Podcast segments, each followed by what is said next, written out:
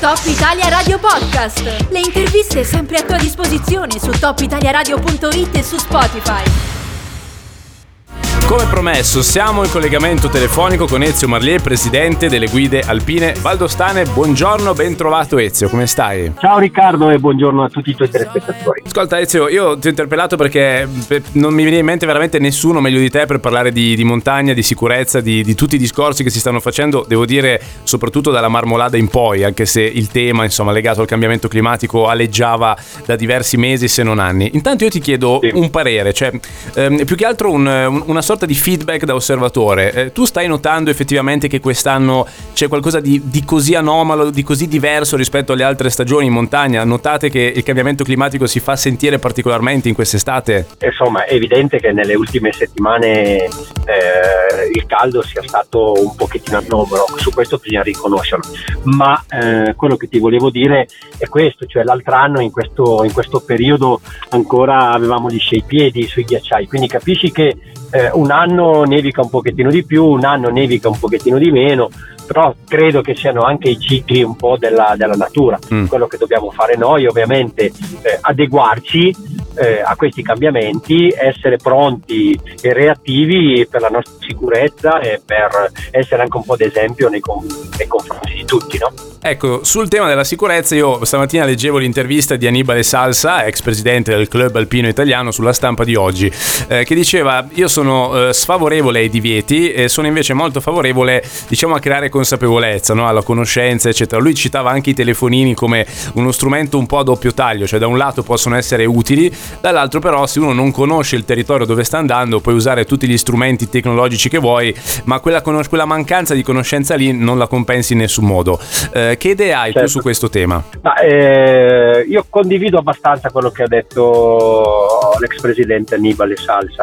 Eh, di base eh, credo che sia, sia, molto importante adesso fare, fare molta attenzione a quello che bene o male gira anche sui social, cioè eh, credo che ci sia un po' di eh, di sovraesposizione da parte di questi eventi, cioè vengono anche un attimino un po' troppo strumentalizzati.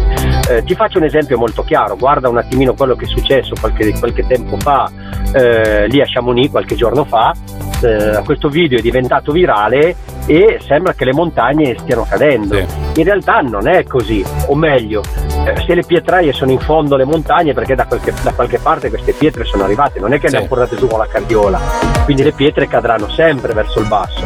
Ciclicamente quel posto è comunque un posto dove le pietre cadono.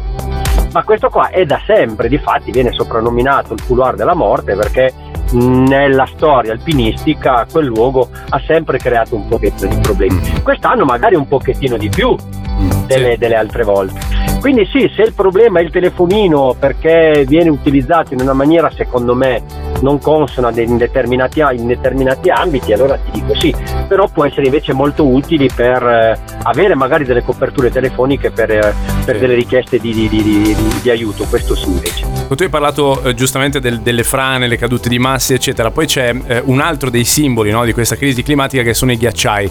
Eh, leggevo eh, sì. che c'è una mostra proprio in questi giorni al Forte di Bar dove ehm, c'è una sorta diciamo, esatto. di, prima e dopo eh, di come erano i ghiacciai il secolo scorso e di come sono adesso. Ecco, su questo mi interessa anche molto il tuo, il tuo parere e la tua esperienza. Anche tu hai notato questa erosione drammatica che c'è stata e che è testimoniata dalle immagini?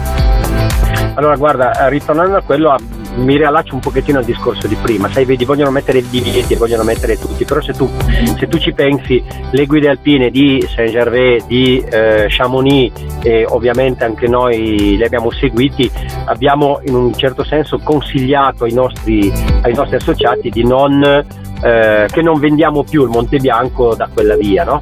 Quindi vedi tutti quanti dicono bisogna chiudere, ma in realtà eh, le sentinelle già ci sono e sono un po' le guide che sono i protagonisti, no? un pochettino anche del lavoro eh, sulle montagne. Se le guide alpine decidono che in un certo senso bisogna fare un determinato tipo di cose in, in quel periodo, non c'è bisogno di, di, di aprire comitati o chissà che cosa, c'è l'autogestione, questo avviene e avviene già da sempre. Eh, per quanto riguarda la mostra al Forte di Bar, consiglio veramente a tutti di andarla a vedere. Mm, ecco. Questo è, un, è, una sofferenza enorme per noi guide alpine perché sono eh, veramente decenni che urliamo il male dei nostri, dei nostri ghiacciai, ma perché abbiamo una sensibilità nei confronti del ghiacciaio un attimino diversa. Mm. Cioè, cioè tu considera che noi al mattino il ghiacciaio lo, lo, lo, lo camminiamo, lo calpestiamo, la sera lo stesso ghiacciaio potremmo eventualmente berlo. Capisci sì. quanto è importante per noi tutto questo? Sì. Cioè tutto quello che oggi è stato generato, tutto quello che è oggi la Valle d'Aosta, è stato generato dalla forza dell'acqua, dalla forza mm. meccanica che è stata generata dall'acqua. E ancora oggi l'elettricità e tutto, cioè voglio dire, i ghiacciai una, sono per noi un, un enorme eh, tesoro che dobbiamo, che dobbiamo, preservare. Ora io mi chiedo se eh, siamo ancora in tempo per fare qualche sì. cosa e ho dei grossi dubbi se non lo facciamo veramente cambiando completamente, non lo so, probabilmente bisogna ricominciare ad andare in giro con i caletti, non lo so, mm. altrimenti mm. non vedo, cioè non, non, sì. non, non, so esattamente che cosa si possa fare. Detto, troppo, abbiamo troppe cose e dovremmo rinunciare a troppe cose e probabilmente le nostre generazioni non sono disposte e disponibili a fare una roba del genere. Magari con un po' più di cultura, con le scuole, con i bambini, e nell'ambito e nell'arco di qualche generazione magari cambiare completamente questo trend e vedere se effettivamente c'è la possibilità, ma dobbiamo iniziare adesso a farlo, eh sì. nelle scuole, nei bambini, nelle nuove generazioni. Sperando che il tempo ci sia, insomma, che non è, che non è scontato come esatto. dicevi tu. Comunque su questo sì, le sono immagini sono, sono, impressionanti, parlano veramente da sole, insomma, più di qualunque altro discorso che è pur molto interessante e che ci faceva Ezio adesso su, su, sulla loro anche quotidianità, no? di come questa cosa impatta. Ezio, un'ultima cosa, ehm, sì. so che è un po' come chiedere, diciamo, all'oste se il vino è buono, mi rendo conto che la domanda che sto per farti è un po' questa, però eh, in questa fase no, in cui tutti hanno comunque una percezione di cambiamento della montagna, che sia vero, che non sia vero, comunque magari c'è un po' meno sicurezza, io sento persone più spaventate del solito ad andare in montagna, eh, possiamo dire che è ancora più importante affidarsi a un professionista, onde evitare no, anche proprio al di là dei rischi, anche qualsiasi tipo di ansia, di paura che ci può essere in questa fase qui? Ma guarda, ti dirò, io vedo la montagna in come, come, la vera libertà, quindi che uno si affida in un professionista o meno, eh, questa è una sua scelta. Quello che dico io è che invece in realtà bisogna informarsi bene, bisogna capire che cos'è la montagna, bisogna soprattutto imparare che cos'è la montagna. A quel punto si potranno fare le proprie scelte. Ognuno deve essere autoresponsabile di quello che fa, a prescindere che sia un professionista oppure, oppure no. Sì. Affidarsi a noi lo può fare anche solo ed esclusivamente alzando il telefono e chiedendo delle informazioni sulla tipologia di gita che, che vuole andare a fare.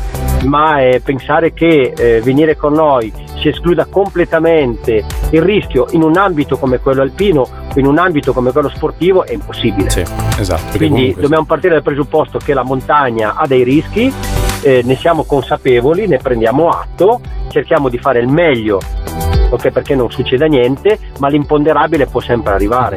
E il fatto che lo facciamo all'aria aperta in mezzo alla natura, questo è, Assolutamente. Come si diceva in apertura, insomma, voi potete abbassare le percentuali di rischio, azzerarle, eh, forse neanche il Padre Eterno potrebbe farlo, ecco, in certi casi. Esatto. Ringrazio Ezio Marlè, presidente delle guide alpine Valdostare. Grazie Ezio, buon lavoro, ciao. Grazie anche a voi, ciao. Top Italia Radio Podcast. Le interviste sempre a tua disposizione su topitaliaradio.it e su Spotify.